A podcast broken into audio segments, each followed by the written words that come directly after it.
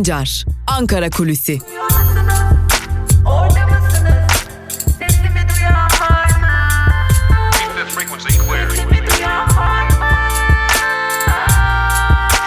Özgürüz Radyo. Özgürüz Radyo. Özgürüz Radyo'dan ve Ankara Kulisi programından merhaba sevgili dinleyenler. Ben Altan Sancar. Hafta içi her gün olduğu gibi haftanın son gününde de yine Özgürüz Radyo'da Ankara gündemini paylaşmak üzere sizlerleyiz. Malum dün önemli bir kabine toplantısı vardı. O kabine toplantısına e, Cumhurbaşkanı ve AKP Genel Başkanı Recep Tayyip Erdoğan başkanlık etti. Kritik önemdeydi zira normalleşme takvimi netleşecek, normalleşme sürecine girilecek diye bekliyorduk. Uzun zamandır Ankara kulislerine fısıldanan oldu. Seyahat yasakları kalktı. Tabi farklı bir uygulama olacağı belirtiliyordu. Öncelikle bazı illerde 28 Mayıs'ta yani bugün bu gece yarısından itibaren kimi kısıtlamaların kaldırılacağı 4 Haziran'da da tüm seyahat kısıtlamalarının kaldırılması bekleniyordu. Ama öyle görünüyor ki e, turizmcilerin baskısı ki son günlerde turizmcilerin yeni baskılarından söz ediliyordu. O turizmcilerin baskısı galip geldi ve 1 Haziran itibariyle seyahat kısıtlaması kaldırıldı. Ama şimdi ortada çok büyük muammalar var. O muammalar genelgelerle çözülecek. Ee, şimdi aldığımız bilgilere göre Bakanlar Kurulu'nda bir ana hat çizilmiş durumda. Bir e, üstün körü sadece bir şeylerden bahsedildi. Bunu yapalım, bunu yapalım denmiş ama e, ayrıntıları genelgelerle ortaya çıkacak. Örneğin bazı noktalarda sıkıntılar var. Örneğin e, ne diye soracak olursanız e, gündüz bakım evleri ve kreşler açılacak. Cumhurbaşkanı Erdoğan açıkladı bunu.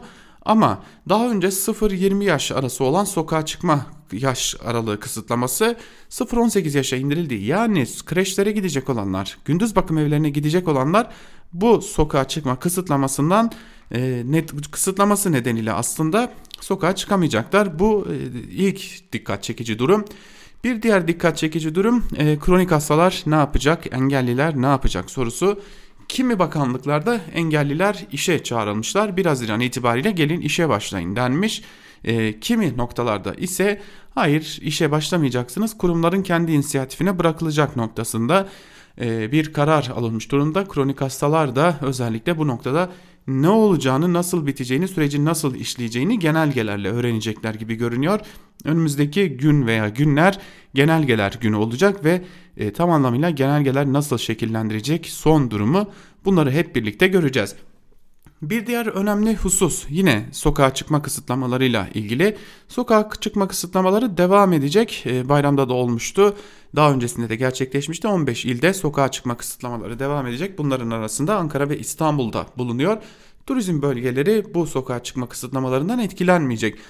Ee, yine turizm bölgelerinin etkilenmeyeceğinden bahsettik ama sokağa çıkma kısıtlaması olan 0-18 yaş grupları mevcut. Fakat e, tatil beldelerine gidecek aileler arasında da 0-18 yaş grupları yer alıyor. Buna ilişkin bir genelgede yayınlanacak ve bunun da usulleri, esasları belirlenecek ve tatil durumunda e, farklı metotlar izlenebilecek. Bu da önemli bir diğer gelişme. E, tabii bundan sonra ne olacak, nasıl bitecek, süreç nasıl işleyecek bunu göreceğiz. Ama e, bilim kurulunun önemli bir e, uyarısı vardı. Eğer dikkat etmezsek ki Nisan ayının ortalarından bu yana giderek toplumda bir gevşemenin olduğunu da sık sık belirtiyor e, bilim kurulu üyeleri de. Bu gevşeme devam ederse çok yakında yeniden çok daha sert tedbirlerle eve kapanmak zorunda kalabiliriz uyarıları yapılıyor ama tabi bu uyarılar ne kadar gerçekçi olacak, e, neden gerçekçi olur mu olmaz mı muammasını yaşıyoruz noktasında da şu cevabı vermiş olalım. Artık bütün sektörlerin üretime ve çalışmaya geçmesi gerekiyor. Zira e, ortaya çıkan ekonomik yükü kaldıramama durumuna gelinmiş durumda. Önümüzdeki günlerde vaka sayıları da yakından takip edilecek ancak işte tam da e, bu noktada neler yaşanabilir, neler gelişebilir sorularında önemli bir diğer veri ortaya çıkıyor. Acaba gerçekten de beklediğimiz gibi vaka sayıları gizlenmeye başlanacak mı? İlerleyen zaman dilimlerinde vaka sayılarının açıklanması da kesilecek mi? Bu da ayrı bir durum. E, Tabi farklı ilde ikamet etmek zorunda kalanlar için de sınav merkezi değişikliği yapılacak. Bu da önemliydi. ÖSYM yaptı bu açıklamayı. Niye? Çünkü 0-18 yaş grubunda o sınava girecek olan insanlar var. İşte e, konuşulanlar, edilenler e, var. Evet bir takım kararlar Cumhurbaşkanı Erdoğan tarafından açıklanıyor. Ama e, hiçbir resmiyeti yok şu an itibariyle. Cumhurbaşkanı Erdoğan'ın ağzından döküldüğü için elbette ki resmiyete kavuşacaktır ama hiçbir resmiyeti yok şu an itibariyle. Ee, örneğin dün gece itibariyle Cumhurbaşkanı Erdoğan açıklama yaptığı sırada hafta sonu 15 ilde sokağa çıkmaya kısıtlaması devam edecek mi etmeyecek mi mu e, muamması bulunuyordu. Bu önemliydi. Ama görünen o ki zaten devam edecek kimi noktalarda e, kimi noktalarda sokağa çıkma yasakları da devam edecek. Ama Cumhurbaşkanı Erdoğan'ın dün yaptığı koronavirüse dair açıklamalar bunlardı. E, aslında Cumhurbaşkanı Erdoğan'ın açıklamasının önemli bir diğer bölümü de tabii ki muhalefete yüklendiği bölümdü. Dün yine sert tondan konuştu. Ayasofya mesajı verdi. Ayasofya'da Fethi suresinin okunacağını, duaların edileceğini söyledi. Bu önemli bir mesajdı. Ee, Ayasofya biliyorsunuz uzun zamandır bir gerilim noktası. AKP'nin açmak niyetinde olduğu zaten uzun zamandır biliniyordu. Fakat açılabilir mi, açılamaz mı sorularında dikkat çekici soru işaretleri bulunuyordu. Yine Cumhurbaşkanı Erdoğan pandemi gündemiyle yapacağı açıklamanın büyük bir bölümünde Cumhuriyet Halk Partisi ve e, muhalefete yüklendi. Bu da önümüzdeki günlerde ki çok değil 2 Haziran tarihinden itibaren karşılaşacağımız büyük geriliminde ilk işareti oldu.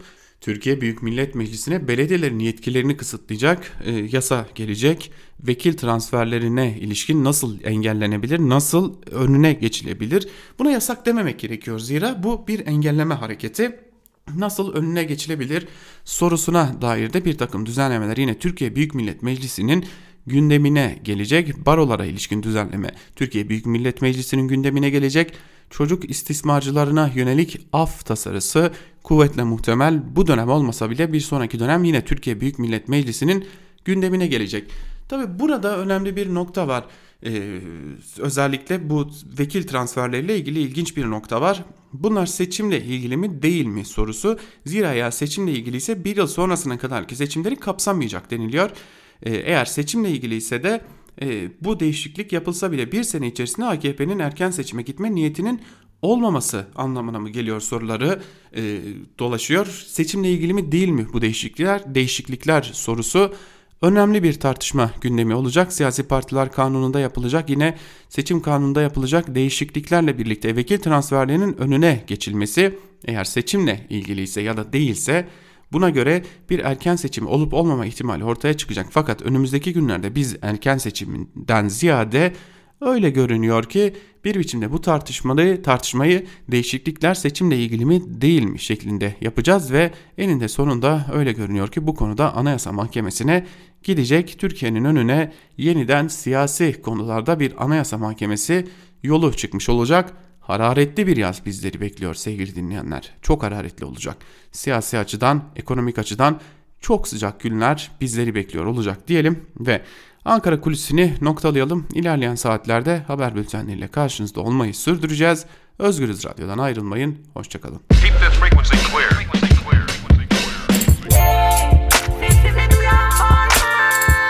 Altan Sancar, Ankara Kulüsi.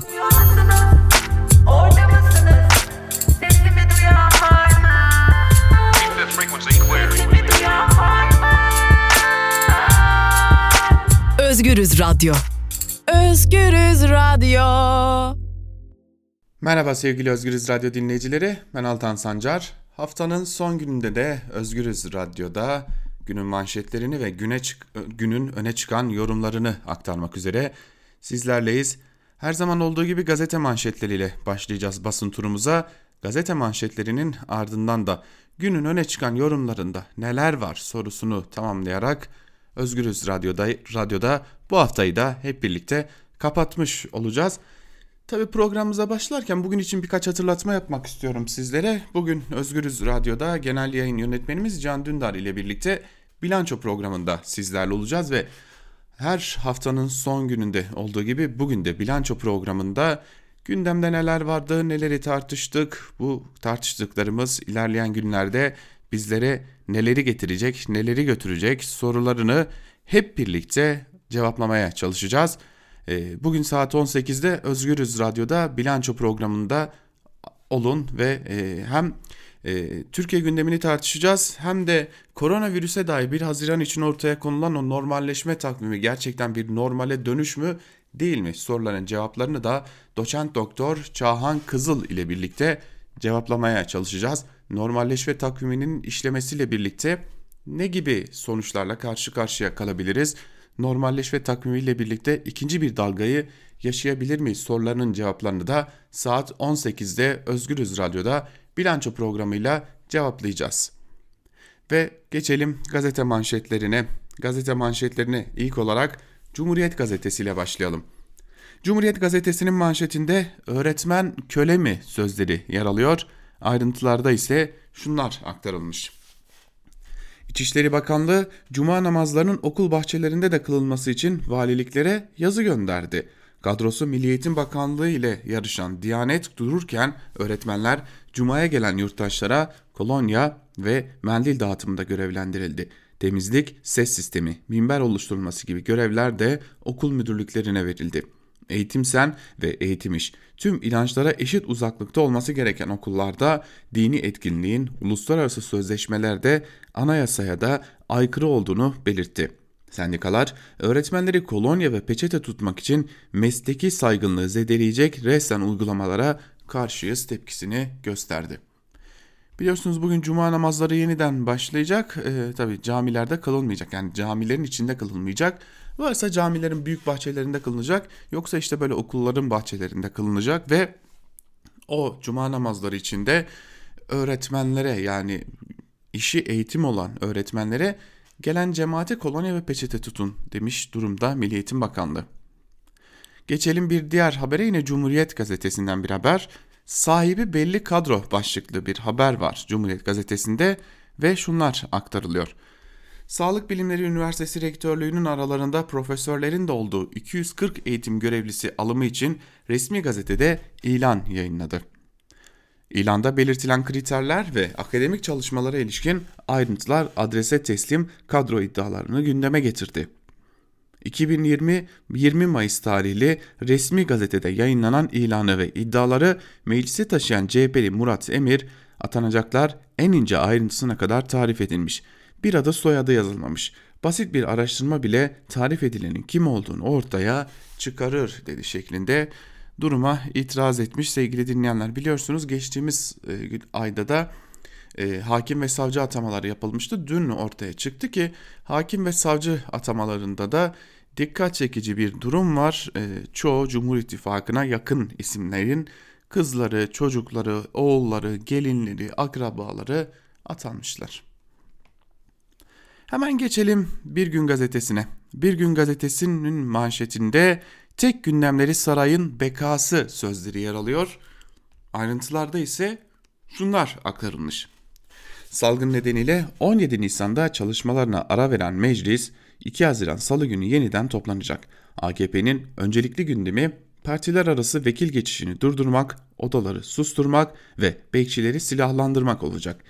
İktidar ve küçük orta çok sayıda tartışmalı antidemokratik düzenlemeyi Türkiye Büyük Millet Meclisi gündemine getirmeye hazırlanıyor.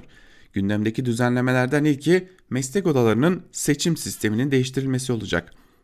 Siyasi Partiler Kanunu'nu CHP'nin İş Bankası hisselerini ve bekçilere yeni yetkiler verilmesi de sırada. TÜMOP Yönetim Kurulu Başkanı Emin Koramaz, meclis gündemine getirilmek istenen ve meslek odalarının yapısını değiştirmeyi öngören yasa değişikliği teklifine ilişkin vekillere mektup gönderdi. Yasanın güvenli bir yaşam açısından öneme sahip mühendislik, mimarlık, şehir plancılığı, hizmetlerinin denetimini ve bilimsel teknik kriterleri devre dışı bırakacağı uyarısında bulunan Koramaz, milletvekillerinden değişikliğin geçmemesi için de destek istedi. Koramaz, değişik ülke kaynaklarının kuralsız şekilde piyasa koşullarına terk edileceğini de söyledi deniyor haberin ayrıntılarında. Tabi bugün Ankara kulisinde de aktarmıştık. Evet meclis açılacak artık bunun e, başka şeyi kalmadı. Meclis 2 Haziran'da açılıyor ve açılır açılmaz da muhalefete dair baskılar, muhalefetin sesini kısmaya dair adımlar ve tabii ki sadece e, muhalefetten kastımız milletvekilleri olan siyasi partiler değil. Buna ek olarak AKP'ye, AKP iktidarına muhalif olan AKP iktidarının söylediklerine itiraz eden meslek odalarının da sesi kısılacak gibi görünüyor. Mafya tipi siyaset izliyorlar başlıklı bir diğer haberi aktaralım sizlere. CHP Merkez Yönetim Kurulu Genel Başkan, Başkan Kemal Kılıçdaroğlu başkanlığında video konferans yöntemiyle toplandı. MYK toplantısının ardından konuşan Parti, parti sözcüsü Faik Öztürk AKP iktidarını eleştirerek mafya tipi troll siyaseti izliyorlar dedi. CHP'lilerin troller aracılığıyla hedef gösterildiğini ve tutuklandığını bildiren Öztürk şunları söyledi. Tüm bu yaşananların arkasında gerçek sebep sarayın milleti ayrıştıran, kutuplaştıran dilidir. Ülkemiz devlet aklıyla değil maalesef troll aklıyla yönetiliyor. Kolluk kuvvetleri sarayın sözlerini emir kabul ediyor. Yandaş yargı kamuoyu tepkisi var diye suç uyduruyor. Hedef gösterilenler tutuklanıyor ve bunun adına da hukuk ve dava diyorlar. Bunun adı mafya tipi troll siyasetidir demiş Faik Öztürk. Aslında hayatımıza yeni bir kavram girmiş oldu. Mafya tipi troll siyaseti zaten uzun zamandır e, Türkiye'de bir e, troll siyasetini izliyorduk. Troller bizim çok uzun zamandır hayatımızın içindeydi ve uzun zamandır da kimi hedef gösterseler onlar ya tutuklanırdı ya bir biçimde sokakta saldırıya uğrarlardı. Yani başlarına bir iş gelirdi. Şimdi sıra CHP'lilere gelmiş gibi görünüyor. Geçelim Yeni Yaşam gazetesine. Yeni Yaşam gazetesinin manşetinde HDP'den ortak direniş hattı sözleri yer alıyor. Ayrıntılarda ise şunlar aktarılmış. Son yıllarda etkili muhalefeti ve seçimlere etkisi nedeniyle Türkiye'nin kilit partisi konumundaki HDP, Türkiye'de demokrasinin inşası için yeni bir eylem planı hazırladı. Son yapılan MYK toplantısında netleşen eylem planı ile ilgili bilgi veren HDP, örgütlenmeden sorumlu eş başkan yardımcısı Alican Önlü, hükümetin salgın döneminde sadece Kürtlere değil demokrasi güçlerine yönelik saldırıyı arttırdığına dikkat çekti.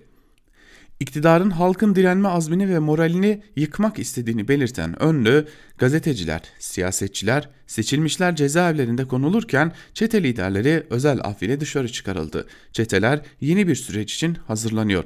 Partimiz üzerinden diğer partiler sindirilmek, korkutulmak isteniyor. Topyekün bir faşizm var ve bunu topyekün durdurmak gerekir. Faşizme karşı örgütlüyseniz, direnirseniz, değilseniz direnemezsiniz dedi şeklinde de ayrıntılar aktarılmış. Bu arada HDP'nin açıklaması da 1 Haziran'da İstanbul'da HDP eş genel başkanları Pervin Buldan ve Mithat Sancar tarafından okunacak. Bakalım HDP yeni bir e, bir söylem mi geliştirecek? Bunu da yakından ta- takip etmeyi sürdüreceğiz diyelim ve geçelim bir diğer gazeteye Evrensel Gazetesi'ne. Evrensel Gazetesi'nin manşetinde tedbirsizlik normal değil sözleri yer alıyor. Ayrıntılarda ise şunlar aktarılmış. Kadın sığınakları ve dayanışma merkezleri kurultay bileşenleri olan kadın örgütleri kadına yönelik şiddete karşı acil önlem eylem planı oluşturulması için bir kampanya başlattı. 91 kadın örgütünün imzacısı olduğu kampanya metninde kadına yönelik şiddetle mücadele açısından sınav niteliği taşıyan pandemi sürecinde devletin sınıfta kaldığı İstanbul Sözleşmesi'nde belirtildiği halde sürecin kadın örgütleriyle koordinasyon içinde yürütülmediği dile getirilerek talepler sıralandı deniyor. E, biliyorsunuz evlere kapandıkça e, o evlerin içinde kadına yönelik şiddette her geçen gün daha fazla artmaya başladı. Biz hep normalmiş gibi çalıştırıldık başlıklı bir diğer haberi de paylaşalım sizlerle. Kayseri'de fabrikaların çoğu 1 Haziran'dan itibaren eski temposuna dönmeye hazırlanıyor. Biz hep normalmiş gibi çalıştırıldık diyen işçiler hükümetin aldığı tüm tedbirlerin dışında tutulmalarına tepkili. İşçiler salgında yaşadıkları gelir kaybından da endişeli. Tedbir alınmamasına ve ek ödeme adaletsizliğine tepki gösteren sağlık emekçileri de normalleşme adımları için ekonomik kaygılar değil insanların sağlığı düşünülmeli dedi. Öğrencilerde de gelecek kaygısı artarken eğitimciler ise esnek çalışma te- te- tehlikesine dikkat çekti deniyor haberin ayrıntılarında. Karşı karşıya olduğumuz durum çöken bir ekonomi ve çöken bir ekonomiyle birlikte giderek bir toplumsal patlamaya evrilen bir Türkiye. Ee, artık Türkiye'nin her yanında insanlar, yurttaşlar toplumsal patlamaya, ekonomik sıkıntıları nedeniyle toplumsal patlamaya doğru evriliyorlar. Geçelim Sözcü gazetesine. Sözcü gazetesinin manşetinde Varan 1 FETÖ'cü Zekeriya Öze Speyer'de özel villa başlıklı e, haberini aktaralım. Firari kumpasçı FETÖ'cü eski savcı Öz'ün Almanya Siper kentinde lüks bir hayat yaşadığı ortaya çıktı. Ergenekon ve balyoz kumpaslarının baş aktörü FETÖ'cü eski savcı Zekeriya Öz 15 Temmuz'un ardından Almanya'ya kaçmıştı. Nen, Ren Nehri kıyısındaki Speyer kentinde lüks bir villada korumalar eşliğinde yaşadığı belirlendi deniyor haberin ayrıntılarında. Varan 2, komutanın emir, emir subayı FETÖ'den gözaltına alındı deniyor. Ayrıntıları ise şöyle. Ege Ordu Komutanı'nın yaverliğini yapan binbaşı FÖ'nün FETÖ mahrem imamıyla ilişki içinde olduğu iddia ediliyor sorguda. Savcılık, Kor General Ali Sivri'nin emir subaylığını yapan binbaşı FÖ'nün bir FETÖ imamıyla ankesörlü hatlardan iletişim kurduğunu belirledi. Bu gözaltı 15 Temmuz'dan 4 yıl sonra bile FETÖ'nün aktif olduğunu gösterdi deniyor haberin ayrıntılarında. Bu gözaltı dün yaşanan bu gözaltı gerçekten çok ilginç bir gözaltıydı. Geçelim Karar Gazetesi'ne. Karar Gazetesi'nin manşetinde adımlarımızı ölçerek atalım sözleri yer alıyor. Ayrıntılar ise şöyle. Normalleşme hızlanırken vaka eğrisinde yukarı yönlü yeni bir pik tehlikesinin hep kapıda olduğu hatırlatıldı. Dünya Sağlık Örgütü de son 14 günde vaka sayısı kümülatif artan ülkeler arasında Türkiye 3. açıklamasını yaptı. En yetkili kişi olan Sağlık Bakanı Koca yeni hayata gevşeme riskine karşı 83 milyonu uyardı. Adımlarımızı ölçerek atalım artık en büyük düşmanımız rehavet. Ee, Dünya Sağlık Örgütü'nün açıklaması vardı. Kümülatif olarak e, salgın tehlikesinin arttığı daha doğrusu e, hasta sayısının arttığı ülkeler arasında Avrupa'da Türkiye'de bulunuyor demişti. Bu konunun ayrıntılarını da saat 11'de Özgür Haber bülteninde Özgürüz Radyo'da dinleyebilirsiniz. Çok önemli uyarıları vardı. Yine Karar Gazetesi'nin sür manşetinde ise 1 Haziran'da normal hayat sözleri yer alıyor. Cumhurbaşkanı Erdoğan'ın açıkladığı memurlar normal mesaiye başlayacak, şehirler arası seyahat kısıtlamaları kalkacak, restoranlar, kreşler, müzeler, plajlar açılacak sözleri de sür manşetten verilmiş. Geçelim Milliyet gazetesine hemen. Milliyet gazetesinin manşetinde LGS böyle yapılacak sözleri yer alıyor. Ayrıntılar ise şöyle. 20 Haziran'da düzenlenecek liselere geçiş sistemi sınavında öğrencilerin sağlığı ve güvenliği için her türlü tedbir alınacak. Öğrenciler kendi okullarında sınava girecek. Böylece öğrenciler sınav merkezlerine yürüyerek ulaşabilecek. İkili eğitim olduğu yerlerdeki öğrenciler en yakındaki okulda sınava girecek. Tüm öğrenciler sınavla ilgili bilgileri 12 Haziran'da e-okul üzerinden öğrenebilecek. Bu uygulama sayesinde sınav yapılacak okul sayısı 5 kat arttı. 2019 LGS'de 3769 okulda sınav gerçekleştirilirken bu yıl 17932 okulda sınav yapılacak. Sınav görevlileri ve öğrencilere ücretsiz maske verilecek. Koronavirüs tedavisi gören öğrenciler hastanelerde sınava girebilecek denmiş bu haberin de ayrıntılarında. Dileriz o sınava giren e, gencecik gerçekten çok küçük yaşta olan e, kardeşlerimiz, e, öğrenciler e, sağlıklarını kaybetmezler. Çünkü onların sınavından bir süre sonra da bu defa üniversite sınavına girmek için yarışacak gencecik öğrenciler koronavirüs salgını devam ederken ve o salgın devam ettiği dönemde o salgının devam ettiği dönemde çıkıp da önce sınavlar ertelenmiştir açıklaması yapılmasına rağmen sınavların yeniden sırf turizm sektörünü canlandırmak için erkene çekilmesi nedeniyle o öğrenciler de yani lise liseyi bitiren ve üniversiteye hazırlanan öğrenciler de üniversite sınavlarına girecekler. Dileriz e, turizm sektörünü canlandırmak için alınan bu kararlarda e, öğrenciler feda edilmemiş olsun. Milliyet gazetesini noktalayalım. Milliyet gazetesinin ardından geçelim Hürriyet gazetesine. Hürriyet gazetesinin manşetinde 1 Haziran milat oldu sözleri yer alıyor. Ayrıntılarda ise şunlar aktarılmış. Cumhurbaşkanı Recep Tayyip Erdoğan başkanlığında dün yapılan kabine toplantısında koronavirüs salgını nedeniyle tüm ülkede uygulanan kısıtlamaların büyük bölümünün 1 Haziran itibariyle kaldırılmasına karar verildi. Şimdi neler var neler yok onlara bir kısaca göz atalım isterseniz. Ee, biliyorsunuz 15 şehre uygulanan bir seyahat kısıtlaması vardı. O kaldırılacak. Restoran, kafe, pastane, kıraathane, çay bahçesi, yüzme havuzu, kaplıcalar 1 Haziran'dan itibaren açılmaya başlanacak ve saat 22'ye kadar da açık kalabilecek. Kreşler ve gündüz bakım evleri, sürücü kursları ve benzeri kurslar, müzeler, öğren yerleri açılabilecek. Plajlar açılacak, park ve bahçeler açılacak. İdari izinde bulunan veya esnek çalışmaya geçen kamu personeli de işbaşı yapacak. Yani Türkiye tamamen normal hayata dönecek aslında. Sadece 65 yaş üstü sokağa çıkamayacak, 18 yaş altı sokağa çıkamayacak. Bunun dışında biz aslında tamamen normale dönüyoruz. Bakalım dileriz ve umarız ki bu karar için erken değildir ve Türkiye ikinci bir dalgayla karşı karşıya kalmadan bu salgın tehlikesini atlatır ama her zaman söylediğimiz gibi e, öncelikle bireysel tedbir de almak zorundayız. Maskesiz dışarı çıkılmamalı ve e, sosyal mesafeye gerçekten dikkat edilmeli. Zira Türkiye'nin ikinci bir e, dalgayı yaşayacak gücü bulunmuyor. Geçelim Sabah gazetesine. Sabah gazetesi de 1 Haziran'da normal hayat manşetiyle çıkmış. Ayrıntılarında az önce aktardığımız cümleler aktarılmış yine. Başkan Erdoğan pazartesi gününden itibaren kısıtlamaların çok büyük ölçüde kalkacağı müjdesini verdi ve uyardı. Maske, mesafe ve temizliğe uyarsak hiçbir sıkıntı yaşamayız. Şimdi çok komik bir haberden bahsedeceğim size Sabah gazetesinden. Emekliye tatil kredisi başlıklı bir haber. E, yuh artık denilecek bir haber. Ayrıntılarını da aktaralım sizlere. Hazine ve Maliye Bakanı Berat Albayrak'ın hazırladığı destek paketinde her kesime müjdeler var. Virüsle mücadele için 260 milyara destek sağlayan hükümetten bir hamle daha. Yeni paket milyonlara dokunacak. Emekliye uygun maliyetli tatil kredisi, evlenecek gençlere uygun maliyetli çeyiz desteği, orta gelirliye düşük faizle ev sahipliği imkanı, otomobil alanlara yeni kampanya.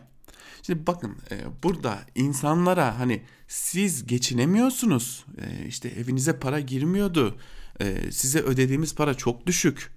Yani o yüzden gelin biz size biraz destek olalım. Hani hadi birkaç bin lira biz size destek olalım. Gıda alın. Malum salgın var. Bağışıklığınız güçlensin gibi bir şey yok. Emekliye tatile gitmek istiyorsan sana kredi verebilirim diyor.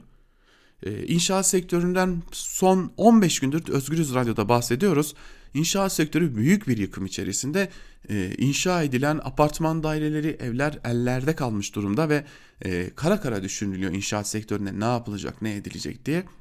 Ve şimdi bunun içinde o inşaat sektörünü kurtarmak için de orta gelirli insanlara gelin size kredi verelim gidin o evlerden alın diyorlar. Ee, yine orta gelirli insanlara kredi verelim otomobil alın deniliyor. Ee, yani e, işte gençlere evlenin çeyiz e, hazırlayın deniliyor ama gençlerin büyük bir bölümünde işsizlik var. Hani giderek giderek artan bir genç işsizlikle karşı karşıyayız ve bunu müjde olarak halka duyurmaya çalışıyorlar.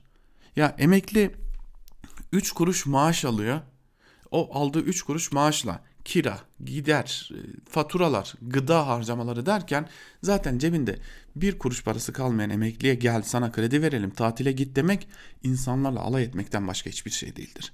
Siz daha emeklilerinize insanca yaşam koşullarını sağlayamamışsınız. bu arada emeklilere insanca yaşam koşullarının sağlanamaması sadece AKP hükümetinin değil Türkiye'nin belki de 50 yıllık 60 yıllık bir problemi yani sadece AKP iktidarında emekliler çok kötü bir hayat sürmediler. Bundan 20 yıl önce de 30 yıl önce de 40 yıl önce de bu ülkede emekli olan insanlar çok kötü bir hayat sürüyorlardı ne yazık ki. Türkiye hiçbir zaman emeklilerine sahip çıkamadı. Geçelim Akit'e sevgili dinleyenler. Akit gazetesinin manşetinde normalleşme 1 Haziran'da sözleri yer alıyor. Ayrıntılarda ise şunlar aktarılmış. Yaklaşık 4 saat süren kabine toplantısının ardından açıklamalarda bulunan Başkan Recep Tayyip Erdoğan salgın sürecindeki normalleşme takvimine ilişkin yeni kararları duyurdu denmiş ve az önce sizlerle paylaştığımız ayrıntılar aktarılmış sevgili dinleyenler. Ee, biraz İran'da e, yaşanacak o normalleşme paylaşılmış. Bu konunun ayrıntılarını ilerleyen saatlerde haber bültenlerimizde Özgürüz Radyo'da da bulabilirsiniz diyelim ve e, Akit'i de noktalamış olalım. Akit'in manşetinin ardından bugün dikkat çekici bir manşetle çıkan Yeni Şafak'a bakalım. Yeni Şafak'ın manşetinde hala en kritik yerdeler sözleri yer alıyor.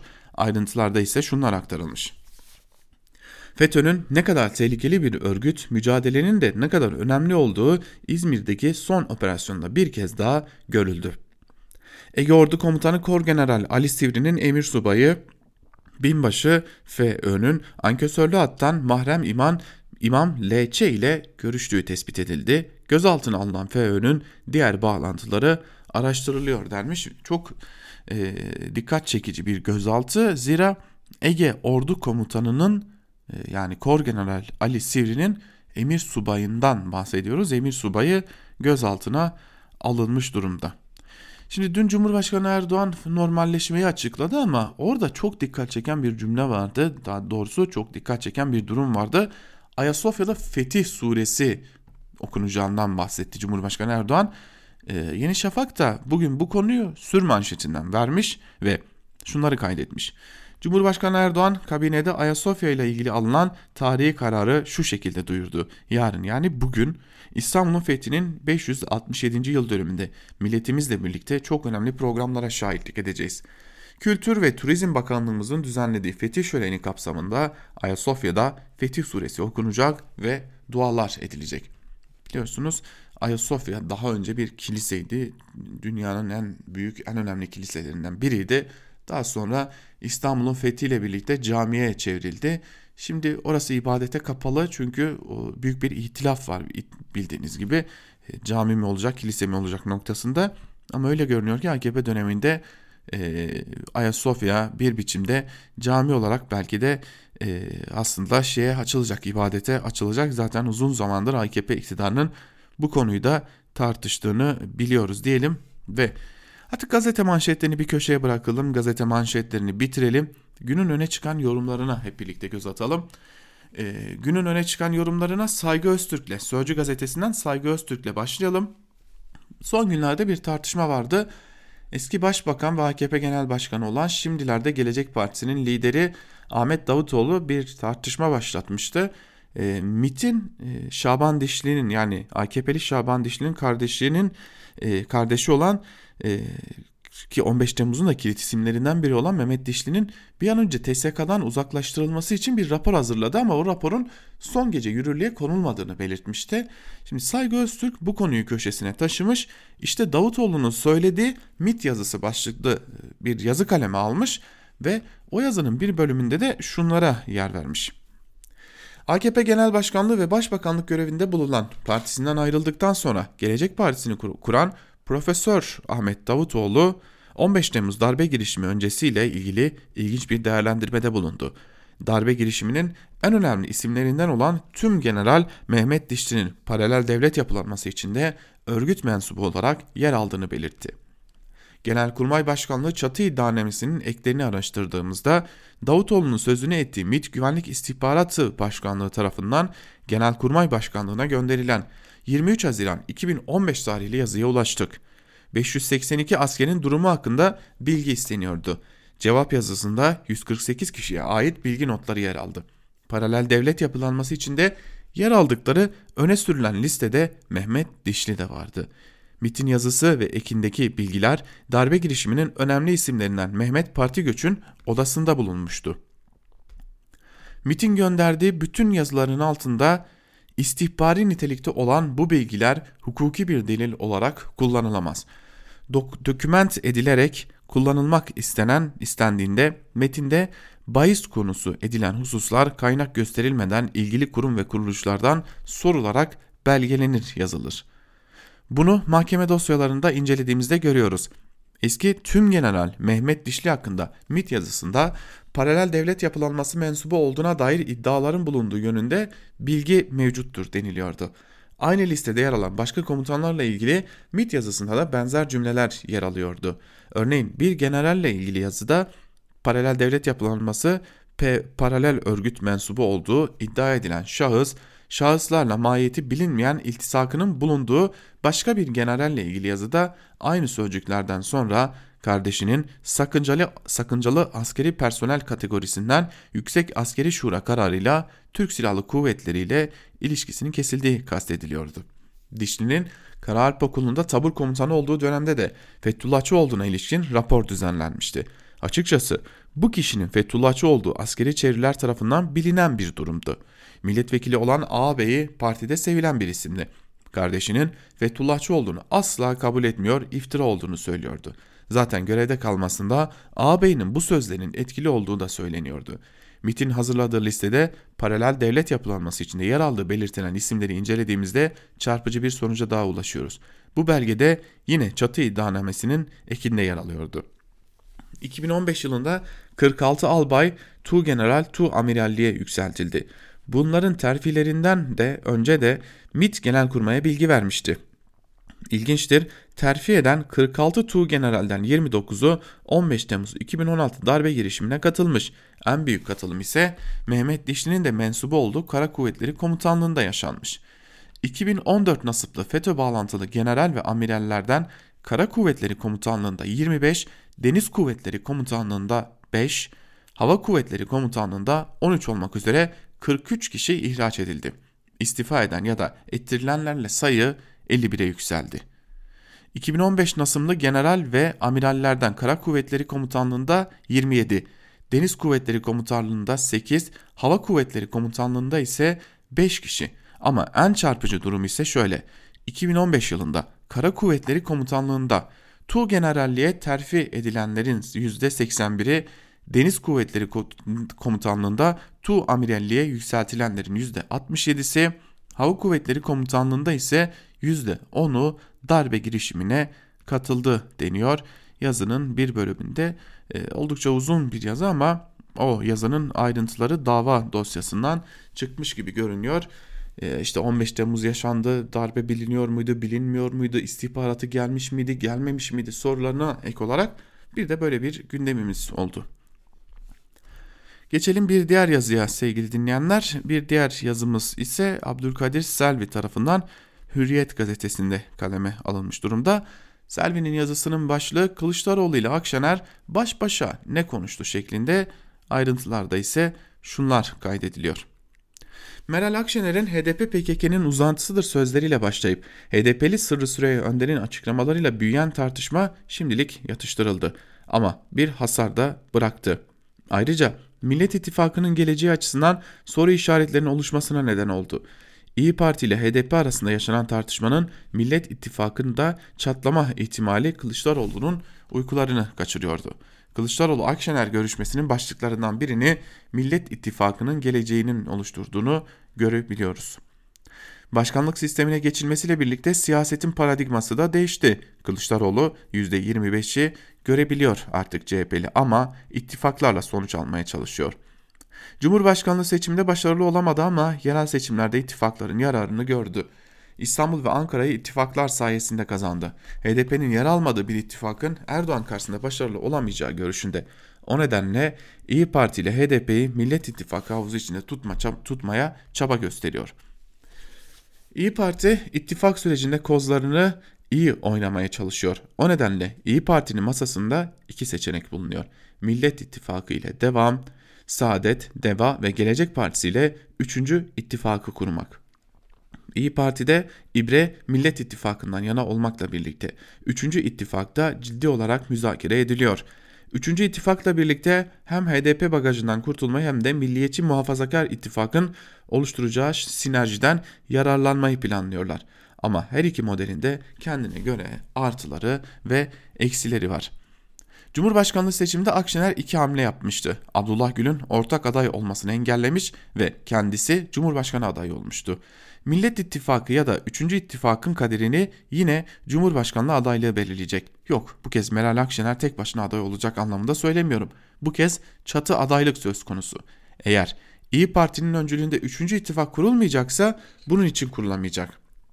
Bir de Abdullah Gül tüm stratejisini CHP ve HDP'nin içinde yer alacağı bir modele göre yaptığı için buna engel olur. Çünkü Cumhurbaşkanlığı ancak onların desteğiyle kazanılabilir diye düşünüyor demiş.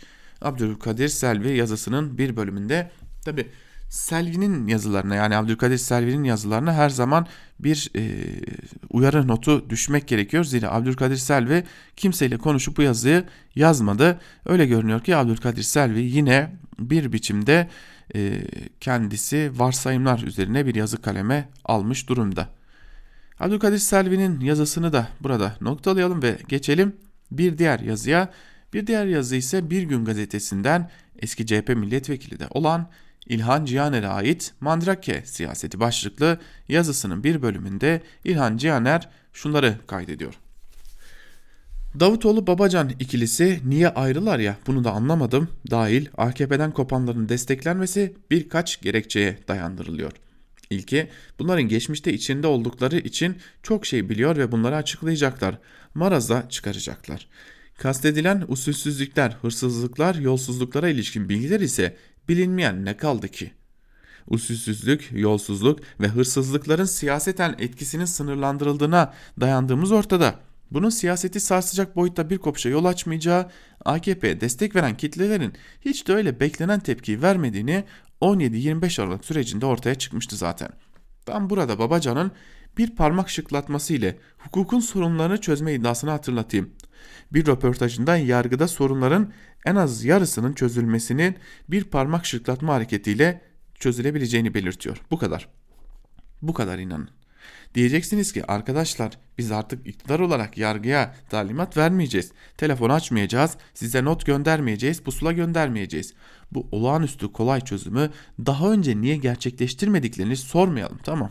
Ama bu sihirli müdahaleyi gerekli kılan tahribatı oluşturan pratik herhalde yeni değil. Pusula ve talimat geleneğinin asıl kurumsallaştığı süreç kendilerinin bakan ve başbakan olarak görev aldıkları dönem. Ayrıca kendilerinin de asr-ı saadet dönemi olarak gördükleri 2010 referandumu öncesi ve sonrasında yargıda yaşananları nereye koyacağız? Bir diğer gerekçe ekonomiyi düze çıkartacakları iddiası. Şu anki yıkımın temellerinin atıldığı dönemin ana aktörleri olan bu isimlerin sınıfsal tercihlerinden koptuklarına dair bir iddiaların olmadığı ortada. Özelleştirme yağmasının neoliberal dönüşümün şampiyonları değil mi kendileri? Kaldı ki ekonomide dediğimiz şey simya değildir. Sihirle, parmak şıklatmayla düzelmez.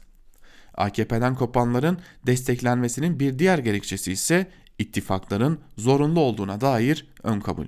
O kadar ki oy oranlarını alt alta yazıp toplamlarından Lenin'in ittifak politikalarına kadar gerekçeler getirilir oldu. Zannedersiniz herkes Lenin memleket 1900'lerin Rusyası. Onayı soldan alıp solun büyütülmesi için hiçbir şey yapmadan solun yetersiz olduğunu söylemek, tarihsel birikimimizin bir kez daha yıkımın ve yağmanın en önemli aktörlerinin ayaklarının altında serilmesi demektir diyor İlhan Cihaner. Şimdi e, biliyorsunuz CHP lideri Kemal Kılıçdaroğlu e, Gelecek ve Deva partilerine bir kumpas kurulduğunu belirtmişti. Bu kumpası bozmak da benim boynumun borcudur demişti CHP lideri Kılıçdaroğlu.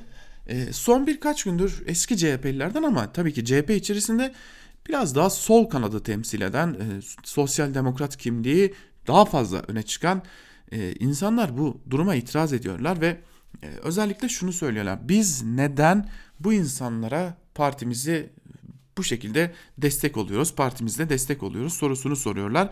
Bunlardan biri Fikri Sağlar'dı. Fikri Sağlar bunun doğru olmadığını söylemişti. Şimdi İlhan Cihaner de ortaya çıkan bu e, destek durumunun doğru olmadığının bir kez daha altını çizmiş oluyor. Tabii bir yandan da e, öyle görüyoruz ki Türkiye'de e, ne kadar bizler e, kalkıp da işte Davutoğlu ve Gelecek Partisi ve Ali Babacan ve Deva Partisi işte e, muhalefet desek de bu politikalardan vazgeçmeyeceklerine inananların oranı da çok büyük şekilde diyelim. Ve geçelim son yazımıza sevgili dinleyenler. Son yazımız ise artık gerçekten Celal Başlangıç'ın yazısı. Artık bütün muhalefet HDP'li başlıklı yazısının bir bölümünde Celal Başlangıç şunları kaydediyor. Sadece Kürtleri, muhalifleri değil diyerek başlıyor yazısına Celal Başlangıç ve e, geçmişte yaşananları da hatırlatıyor. Özellikle 2015 döneminde yaşananları da hatırlattıktan sonra yazısını şöyle devam ettiriyor Celal Başlangıç.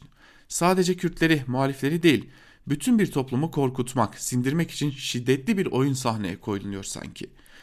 Bu son günlerde yaşananlara, üst üste gelen olaylara bakarak duyabileceğimiz kuşkuyla kuşkuya ilişkin bir tespit. Ancak kesin olan bir tablo var ki o da şu. Özellikle 7 Haziran 2015 seçimlerinden sonra HDP'ye yönelik başlayan siyasi soykırımdan artık ana muhalefet partisi CHP ve hatta diğer muhalefet partileri de nasiplerini alacaklar. Ekonomik kriz derinleştikçe, işsizlik yaygınlaştıkça, insanlar açlıktan ortalığa döküldükçe muhalefete dönük şiddetinde dozu artacak kaçınılmaz olarak. Bunun ilk işaretini Adana'dan verdi saray iktidarı. CHP Yüreğir Gençlik Kolları Başkanı ve Vefa Destek Grubu üyesi olan Eren Yıldırım tartıştığı Yüreğir Kaymakamının koruması tarafından kendisine silah çekilmesine rağmen mahkemeye çıkarıldı ve serbest bırakıldı. Ancak AKP Genel Başkanı ve Cumhurbaşkanı Erdoğan Yıldırım'ın serbest bırakılmasından birkaç saat sonra Van'da Vefa grubuna uzun namlulu silahlarla yapılan saldırıyı PKK'ye bağladı ortada hiçbir kanıt olmamasına rağmen. Sonra da Van'daki olayı Adana'da yaşanan olaya bağlayarak PKK ile CHP'nin aynı kafada olduğunu ilan etti. Yargı ve güvenlik güçleri gereken talimatı almıştı elbette. Önceki gün Yıldırım'ın tutukluluğuna itiraz edildi. Ancak daha önce Yıldırım'ın tutuksuz yargılanmasına karar veren hakim bu kez tutukluluğunun devamına karar verdi. Ardından İzmir'de bazı camilerin minarelerinden Çavbella şarkısı çalındı. Bunun faili henüz bulunmadı ama attığı sosyal medya mesajıyla bu nedir açıklaması var mı diye soran CHP'nin eski İzmir İl Başkan Yardımcısı Banu Özdemir tutuklandı. İzmir Büyükşehir Belediye Başkanı Tunç Soyer'in gerek seçim kampanyasında gerekse de milli günlerde halkı dans ederek selamladığı, onunla özdeşleşmiş bir şarkıyı cami hoparlörlerinden çalmak, sonra da bir CHP'li hem de hukuki katakulli yaparak tutuklamak, CHP yıkılmak istenen apaçık bir provokasyondu. Ancak CHP'ye dönük saldırıları bununla da sınırlı kalmadı.